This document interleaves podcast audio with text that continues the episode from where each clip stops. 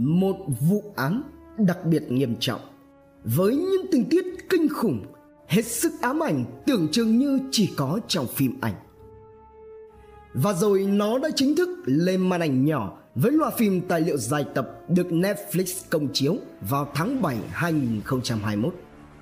Một hiện trường với những manh mối mơ hồ. Một công cuộc điều tra phá giải vụ án ly kỳ kéo dài tới hơn 25 năm vẫn còn tiếp diễn. Một công lý vắng mặt được thực thi. Hãy cùng Độc Thám TV đi sâu vào tìm hiểu vụ án này. Khoảng trời riêng Sophie Toscan de Plantier một nhà sản xuất chương trình phim truyện truyền hình người Pháp có nhũ danh là Bonion, sinh ngày 28 tháng 7 năm 1957, thường được đánh giá là một người phụ nữ nhạy cảm nhưng cứng rắn. Cô đã lập gia đình và cũng đã từng tan vỡ một lần, sinh sống cùng với người chồng thứ hai ở Paris, Pháp và cậu con trai riêng có tên Pierre Louis Badivignon. Mặc dù được mọi người biết đến là một người phụ nữ giàu có, nổi tiếng và cuộc sống gia đình hạnh phúc. Nhưng Sophie vẫn luôn khao khát về khoảng trời riêng của mình. Phần là vì cả tuổi thơ của Sophie đã từng đi nghỉ cùng gia đình mình tại nơi đây nhiều lần và sớm đem lòng yêu mến thị trấn Yên Bình này. Phần cũng là bởi người chồng hiện tại của cô lại chính là nhà làm phim hết sức nổi tiếng, giàu có của nước Pháp, Daniel Toscan de Plantier, đóng vai trò là nhà sản xuất tới 56 bộ phim trong cả sự nghiệp của mình. Cũng chính vì sự nổi tiếng của ông chồng Daniel mà cuộc sống của họ cũng lắm xô bồ, đôi khi là phiền toái. Và cũng bởi vì những lý do như vậy lại càng thôi thúc Sophie đi tìm lấy khoảng trời riêng cho mình. Và rồi, cô lựa chọn vùng Skull Tomo Island để hiện thực hóa ước mơ đó. Cô muốn lấy cho mình một mảnh đất, dựng lên một căn nhà và thường xuyên lui tới đây vào các kỳ nghỉ trong năm. Đây là một thị trấn nằm trên bờ biển phía tây nam của Ireland, là một phần của miền Tây Cork thuộc County Cork, bao phủ bởi núi Gabriel. Thị trấn này vốn dĩ là một nơi khá thưa dân Tới tận năm 2016, tổng dân số mới có 700 người. Tuy nhiên thì lại là một địa điểm du lịch khá nổi tiếng với rất nhiều nhà nghỉ dọc theo bờ biển liên kề. Đồng thời thì đây cũng là nơi tọa lạc Đại học Cộng đồng School, đặt một trong những cung thiên văn duy nhất tại Ireland cùng với một trường dạy thuyền buồm. Hàng năm, cảng School cũng là địa điểm tổ chức Fastnet International Schools Regatta. Dự định Kỳ nghỉ lễ Giáng sinh năm 1996 là một trong những kỳ nghỉ như bao kỳ nghỉ khác của Sophie kể từ khi mà cô dựng lên khoảng trời riêng. Cô dự định đến school xả hơi, tranh thủ làm nốt dự án phim truyền hình đang nhận rồi sẽ quay lại Paris để đón năm mới cùng với gia đình. Thế nhưng, dự định của Sophie đã tan thành mây khói. Cô không bao giờ còn có cơ hội để làm được việc đó nữa. 10 giờ sáng ngày 23 tháng 12 năm 1996, cô Shirley Foster, một người hàng xóm của Sophie tại school, đã có một phát hiện kinh hoàng ám ảnh cô cả đời. Ở phía cuối con đường gần nhà Sophie, Shirley nhìn thấy một người phụ nữ nằm sõng xoài trên đất. Xung quanh là bé bét những mảng đỏ thẫm những giọt bắn văng tung tóe. Shirley với những cố gắng nhất có thể tiến đến để xem rằng đó là ai. Thế nhưng nỗ lực của cô không được đền đáp. Shirley không thể nhận diện đó là ai bởi người phụ nữ ấy đã nắp bét giao diện. Ngay lập tức, thông tin về vụ việc được trình báo tới cơ quan chức năng và cảnh sát Ireland. Và rồi, Cơ quan điều tra cũng đã nhanh chóng vào cuộc, có mặt tại hiện trường tiến hành các biện pháp nghiệp vụ cần thiết, nghiệm thi và khám nghiệm hiện trường. Qua sơ bộ ban đầu, nạn nhân được xác định chính là nhà sản xuất chương trình phim truyện truyền hình người Pháp Sophie Toscan de Plantire Chậm, trễ. Sau khi hiện trường được bảo vệ, Tính từ lúc thông tin tới tay lực lượng chức năng và cảnh sát Phải tới 28 giờ đồng hồ Sau đó lực lượng pháp y địa phương mới có mặt tại hiện trường. Thế nhưng không một ai trong pháp y khi đó biết trước được rằng sự chậm trễ của họ đã gây ra những ảnh hưởng sâu sắc tới cuộc điều tra phá giải vụ án này đến mức như thế nào. Qua nghiệm thịt, bên pháp y không thể xác định hay là chỉ ra được thời điểm mà Sophie ra đi. Theo kết quả khám nghiệm và báo cáo pháp y, nạn nhân bị kẻ nào đó ra tay một cách ác thú liên tiếp bằng một hòn gạch được tìm thấy tại hiện trường. Tại hiện trường nơi phát hiện ra Sophie thì cô đang mặc đồ ngủ, còn chân thì đi bốt. Trên cơ thể Sophie ghi nhận cô bị chấn thương nặng ở vùng mặt, gãy ngón tay, xước cẳng tay, quần áo bị rách do vướng vào dây thép gai. Đồng thời tìm thấy mẫu da và tóc không phải của Sophie ở bên dưới móng tay, cùng với đó là một mẫu dấu vết lạ đỏ thẫm vương lại ở nơi cửa nhà của cô.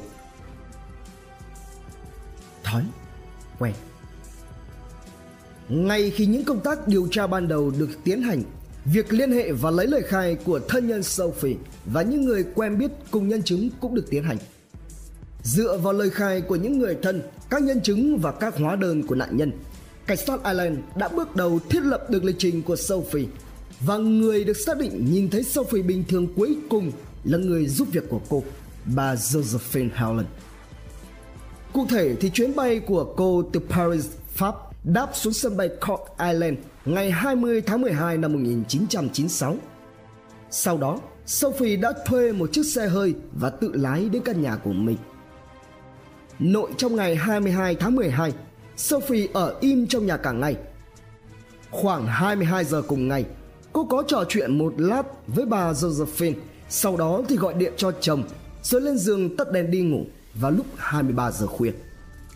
Căn cứ vào các dấu vết vướng vào dây thép gai và vị trí phát hiện là ở cuối con đường gần nhà và trang phục còn mặc. Lực lượng cảnh sát đưa ra nhận định rất có thể Sophie đã chạm trán với kẻ gây án vào đêm ngày 22 tháng 12. Và trong cái cuộc sinh tử đó, cô đã rất nỗ lực để chạy trốn. Nhưng thật không may, điều kỳ diệu đã không xảy ra với Sophie. Sau khi dựng được lịch trình sơ bộ của Sophie, các điều tra viên đã đưa bà giúp việc Josephine đến nhà của Sophie và yêu cầu bà kiểm kê giúp xem có món đồ nào bị thất lạc, phá hoại hay là bị đặt sai vị trí hay không. Bởi vì phía cảnh sát không thể bỏ qua hướng điều tra, đây là một vụ án cướp của đặc biệt nghiêm trọng. Kết quả sau một hồi cẩn thận tỉ mỉ của bà Josephine cho hay rằng có một chiếc que cơi lò sưởi đã biến mất. Hai chiếc ly uống rượu để trong bồn rửa đã qua sử dụng. Và hai chiếc ghế thì được kéo ra trước lò sưởi. Như vậy thì rất có khả năng kẻ ác phải là người thân quen với Sophie và được cô tiếp đón tại nhà vào đêm ngày 22 tháng 12. Thế nhưng, một luồng ý kiến khác lại đưa ra rằng những thông tin này là chưa đủ cơ sở để có thể kết luận rằng có Sophie đã tiếp ai đó tại nhà. Bởi vì qua điều tra, thu thập thông tin, phía cảnh sát Allen nắm được rằng cô Sophie có thói quen là không rửa cốc và cũng có thể là cô đã kéo thêm một chiếc ghế nữa ngoài chiếc ghế mình ngồi để kê chân trước lò sưởi. Thế nhưng, chiếc que cơi lò vẫn còn là một dấu hỏi lớn về sự bốc hơi của nó. Dần ra, vụ án không có nhiều tiến triển trong công cuộc phá giải với những manh mối ít ỏi và hết sức mơ hồ. Bế tắc Nhiều tháng sau khi vụ việc xảy ra, một điểm đáng chú ý xuất hiện đó là một số nhân chứng tìm thấy một chai rượu vang chưa được khui giấu kín trong một bụi cây cạnh nhà của Sophie. Qua xác minh điều tra, phía cảnh sát kết luận đây là loại rượu Pháp khá là đắt tiền và không có bán tại các cửa hàng địa phương. Thế nhưng, chủ nhân của chai rượu này lại hoàn toàn có thể mua được nó ở cửa hàng miễn thuế tại sân bay Cork. Lập tức, có hàng loạt câu hỏi đã được nêu ra xoáy sâu vào việc liệu rằng chai rượu này có liên quan tới Sophie hay không hay chính Sophie là chủ nhân của nó và tại sao chủ nhân của chai rượu lại bỏ nó ở ngoài đường giấu trong bụi cây. Để giải đáp, lực lượng pháp y một lần nữa vào cuộc nhưng họ lại chẳng tìm thấy bất cứ một manh mối nào đáng kể trên chai rượu này. Cùng lúc đó, vào thời điểm này thì những người dân địa phương lại truyền tai nhau rằng trong khu vực này xuất hiện một tên trộm với hành tùng bí ẩn thường xuyên ra tay khoáng sạch hầm rượu của những ngôi nhà nghỉ dưỡng tại vùng quê này trong những năm 1996-1997. Nếu đúng như vậy, thì có lẽ đây chỉ đơn giản là một chiến lợi phẩm của hắn và tên trộm vô danh ấy chỉ tình cờ giấu món đồ của hắn ở gần nhà của Sophie mà thôi chứ chưa chắc nó có liên quan tới Sophie. Và lại, việc truy tìm tên trộm ấy có vẻ còn khó hơn cả lên rơi. Vụ án lại một lần nữa đứng trước nguy cơ đi vào bế tắc. Chuyển hướng Đến lúc này, cảnh sát Ireland cùng với các cơ quan chức năng mới bắt đầu chuyển hướng sang xem xét đời sống cá nhân của Sophie để lập ra danh sách nghi phạm. Thế nhưng, hướng đi này cũng không hề dễ dàng bằng phẳng do Sophie có một đời tư hết sức phức tạp với rất nhiều mối quan hệ xoay quanh. Trên hết, nghi phạm đầu tiên được cảnh sát nhắm tới không phải ai khác, đó chính là chồng hiện tại của Sophie, nhà làm phim Daniel Toscan Dale Plantire.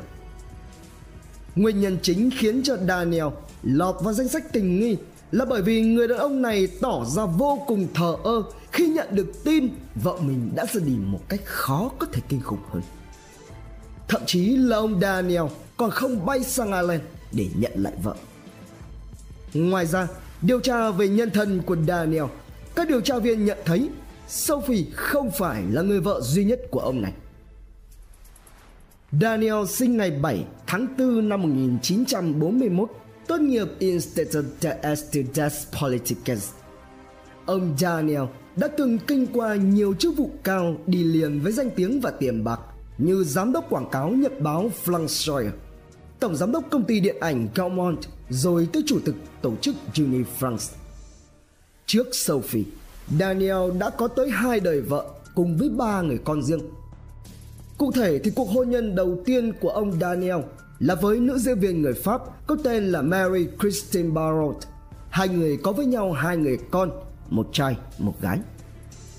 Còn cuộc hôn nhân thứ hai là với đạo diễn kiêm nhà sản xuất phim người Ý Francesca Comesini có với nhau một người con trai. Theo hướng này, bằng việc kết hợp nhiều biện pháp nghiệp vụ, điểm cuối mà cảnh sát lần tới được đó là Daniel có bằng chứng ngoại phạm hoàn hảo và xác thực. Đó là vào thời điểm nghi ngờ Sophie bị ra tay. Daniel lại đang ở Paris, Pháp. Chia tay với Daniel, lực lượng cảnh sát tiếp tục chĩa mũi nhọn về phía một người đàn ông có tên là Bruno Carbonet, là một họa sĩ người Pháp đã từng ở lại nhà của Sophie ở Skull Island tới tận 2 tuần lễ. Đầu năm 1997, nhờ vào sự hỗ trợ của chính phủ Pháp, cảnh sát Ireland đã nhanh chóng có thể tiến hành thẩm vấn Bruno ở Paris. Theo kết quả điều tra, Bruno quen biết với Sophie trong một triển lãm tranh tại Paris, rồi hai người kể từ đó đã nhanh chóng trở thành nhân tình nhân ngãi của nhau. Về Sophie thì Bruno lại luôn giữ niềm tin trong lòng mình rằng cô là một người phụ nữ bí hiểm, có sở thích viết văn và ngôi nhà của cô ở Ireland là để cô có không gian sáng tác. Bruno đã từng tới nhà của Sophie ở Skull Island được một vài lần vào khoảng tháng 4 năm 1993 để giúp cho Sophie trang hoàng nhà cửa. Tức là trước thời điểm diễn ra vụ việc tới hơn 2 năm rưỡi. Vào dịp Giáng sinh năm 1993, Sophie đột ngột chấm dứt mối quan hệ ngoài luồng với Bruno Tuy nhiên thì đôi bên sau đó lại vẫn giữ liên lạc với nhau. Thậm chí chỉ trước một tháng trước khi chuyện xấu xảy đến, tức vào tháng 11 năm 1996, Sophie còn đi mua một bức tranh của Bruno vẽ. Đi sâu vào điều tra, sau nhiều lần cân lên đặt xuống, do nhận thấy hai bên không hề có hiểm khích, đặc biệt là Bruno đã xuất hiện ở một triển lãm tranh miền Nam nước Pháp vào ngày mà Sophie bị ra tay. Do đó, cảnh sát Ireland đã loại bỏ vị họa sĩ này ra khỏi danh sách nghi phạm. Mê cung Sự chậm trễ trước đây của lực lượng pháp y khi tiếp cận hiện trường vụ án lần đầu tiên dần ra xuất hiện những điểm yếu hệ quả chí mạng dẫn đến việc xác thực bằng chứng ngoại phạm của một số nghi phạm trở nên rất khó khăn. Sau Daniel và Bruno, tới lượt hàng loạt các nghi phạm khác cũng được liệt vào diện cần phải điều tra. Theo khai báo của người dân tại địa phương, có một người đàn ông lảng vảng quanh hiện trường vào khoảng 5 giờ 30 phút sáng ngày 22 tháng 2 năm 1996. Thế nhưng, theo như điều tra của phía cảnh sát, thì người đó là đàn ông và anh ta chỉ đơn thuần là đứng đợi xe bus chứ không hề có liên quan. Tiếp tục, một người đàn ông khác bị bắt giữ vì tội rình mò phụ nữ trong vùng và trộm cắp. Thế rồi cũng chẳng đi đến đâu bởi vì vào khoảng thời gian mà Sophie được nghi là ra đi thì người này cũng đã sở hữu cho mình bằng chứng ngoại phạm xác thực. Cho đến lúc này, các điều tra viên vẫn chưa bỏ cuộc. Họ tiếp tục chĩa mũi dùi nghi ngờ về phía một người có tiền sử bệnh tâm thần và từng bị bắt vì tội theo dõi phụ nữ. Thế nhưng lại một lần nữa, Khi đi sâu vào điều tra đối tượng này, Xuất hiện một người tài xế taxi khai nhận anh ta đã chở người này về nhà tại một địa điểm cách rất xa hiện trường vào đêm ngày 22 tháng 12 hoặc là một nghi phạm khác, là một người Pháp sống tại địa phương và có quen biết với Sophie. Nhưng anh chàng này lại cũng là người có bằng chứng ngoại phạm chắc chắn và hết sức xác thực. Iron Bailey. Xuyên suốt cuộc điều tra cho đến thời điểm đầu năm 1997, khi mà mọi hướng điều tra dần đi vào ngõ cụt, thì lúc này, vào khoảng cuối tháng 1 năm 1997, một nghi phạm khác lại nổi lên. Đó là một người dân địa phương hành người nhà báo có tên là Iron Bailey. Điều đầu tiên khiến cho cơ quan điều tra để mắt tới Iron Bailey đó là việc ngay sau khi vụ án xảy ra, khi triệu tập những người dân địa phương trong vùng, các điều tra viên nhận thấy ở mu bàn tay của Iron có khá nhiều vết cào cấu và anh ta có một vết thương khá nặng trên trán. Khi bị tiến hành thẩm vấn, làm việc với cơ quan điều tra, Iron lại khăng khăng cho rằng mình bị thương là khi đốn cây thông Giáng sinh vào sáng ngày 22 tháng 12. Tuy nhiên các bác sĩ pháp y lại đưa ra kết luận khẳng định những vết thương này không thể là do một cây thông gây ra.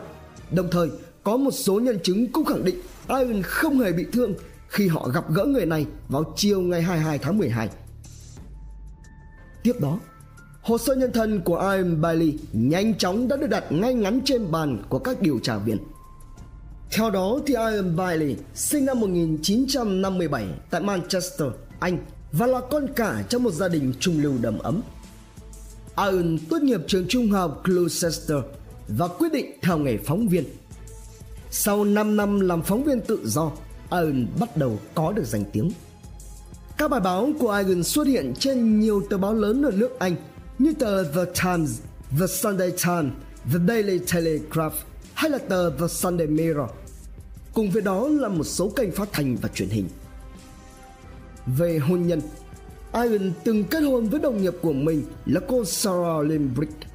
Thế nhưng, cuộc hôn nhân này của Iron lại sớm đổ vỡ chỉ sau 5 năm chung sống.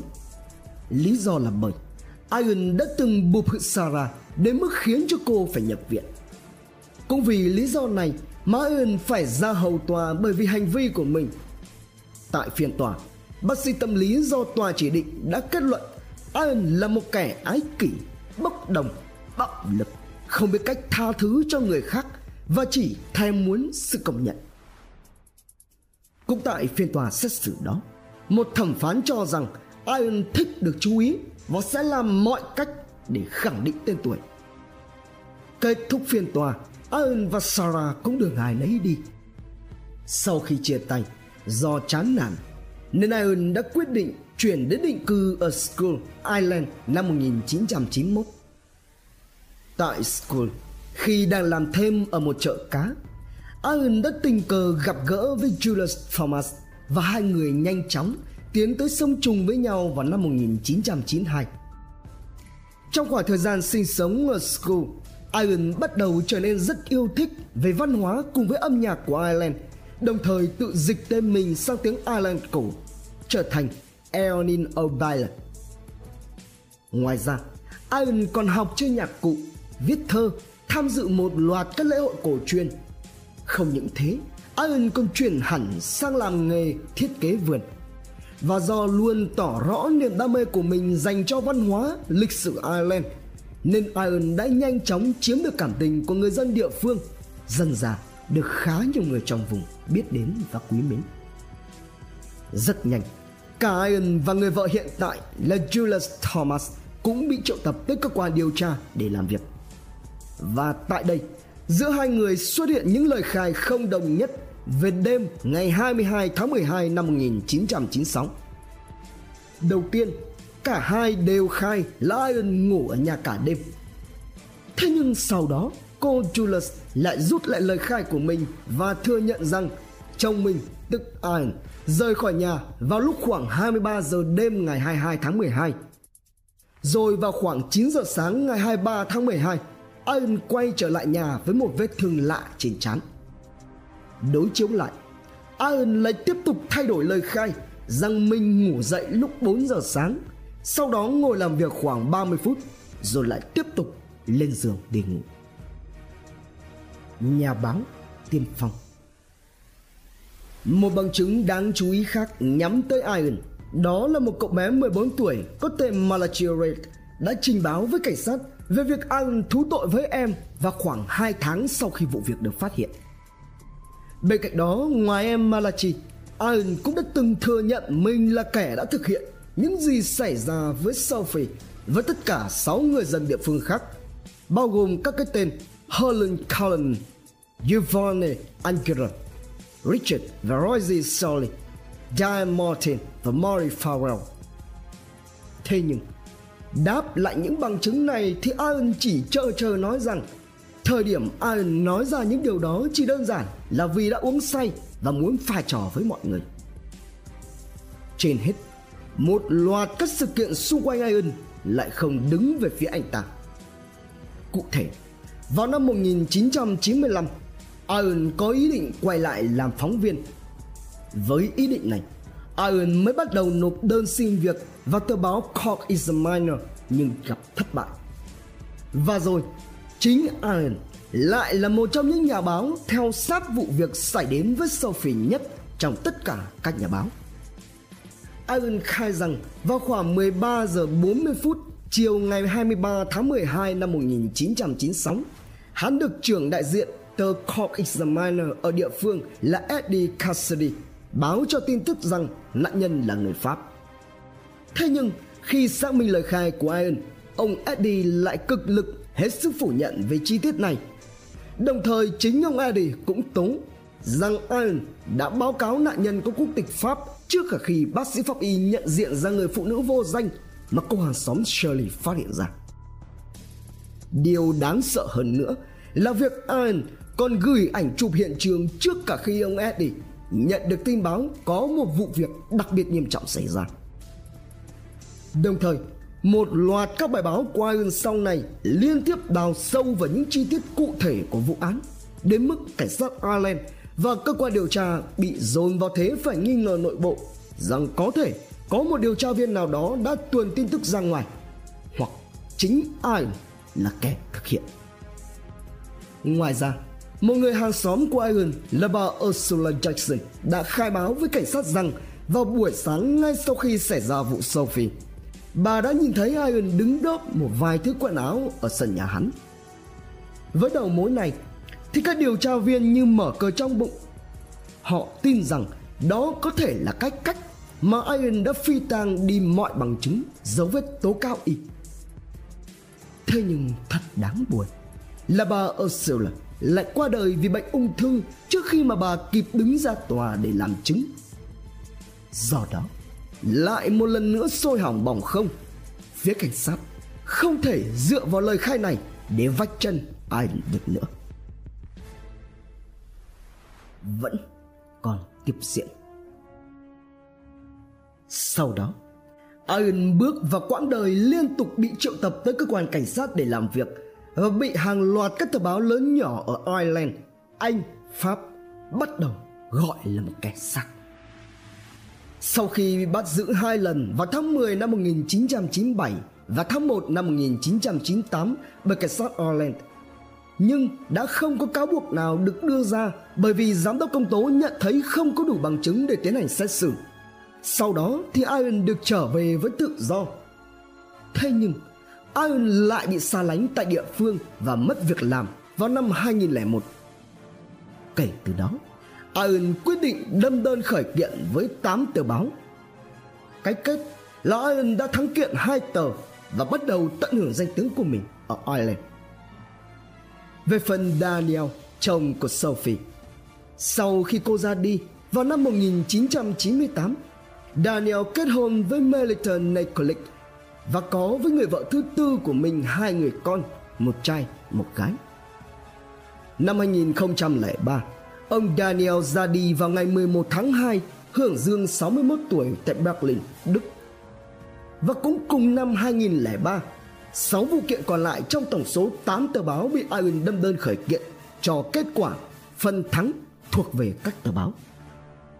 Năm 2008, với sự giúp đỡ của những người thân cùng với bạn bè của Sophie. Đồng thời, dù là Sophie bị ra tay ở Ireland thì theo luật pháp của nước Pháp cho phép cảnh sát Pháp điều tra về những vụ án đặc biệt nghiêm trọng có liên quan đến công dân Pháp xảy ra ở nước ngoài. Theo đó thì cuộc điều tra đã được tái khởi động.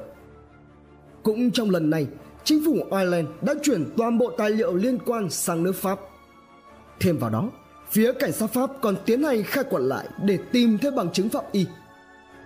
Tuy rằng cuộc khám nghiệm không đưa ra bằng chứng gì mới, thế nhưng một vị thẩm phán ở Pháp đã tin rằng On Bailey là kẻ gây án sau khi nghiên cứu rất kỹ càng hồ sơ. Cũng chính vị thẩm phán này đã đưa ra lệnh bắt giữ Iron vào năm 2010.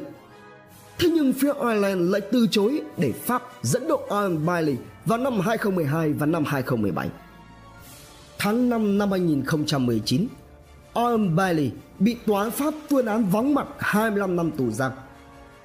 Tiếp đó, Iron đã giành được phần thắng trong cuộc chiến pháp lý chống dẫn độ và rồi vào năm 2020, tòa án tối cao Ireland đã ra phán quyết rằng Bailey không thể bị dẫn độ.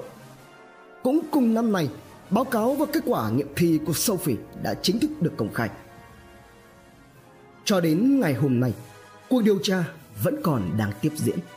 Mẫu da và tóc tìm thấy dưới móng tay của Sophie cùng với vài giọt dấu vết vương trên cửa là không đủ để cho các bác sĩ pháp y xét nghiệm.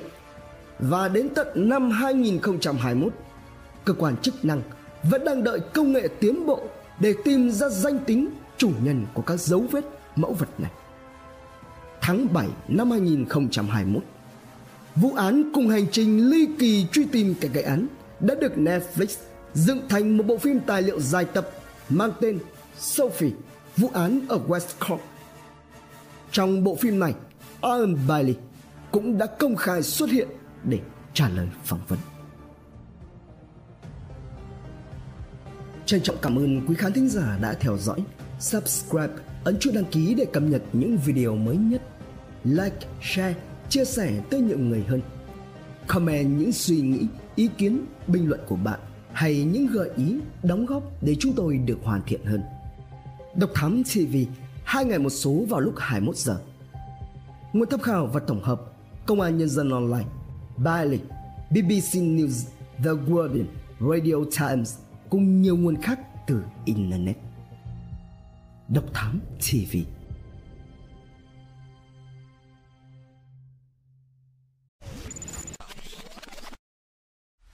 Theo dõi những nội dung vô cùng hữu ích và thú vị trên YouTube qua hệ thống kênh của Passion Studio. Ghé thăm kênh Độc Đáo TV để theo dõi những thông tin kinh tế, tài chính, kinh doanh, khởi nghiệp. Đến với Độc Lạ TV để khám phá những câu chuyện độc đáo và kỳ lạ. Khám phá những vụ án kinh điển và bí ẩn, cập nhật tin tức an ninh nóng hổi cùng Độc Thám TV hay tìm hiểu về lịch sử Việt Nam qua Bí ẩn sự Việt cùng nhiều kênh YouTube bổ ích khác đang được xây dựng và hoàn thiện mỗi ngày. Passion Studio mang đến những giá trị thiết thực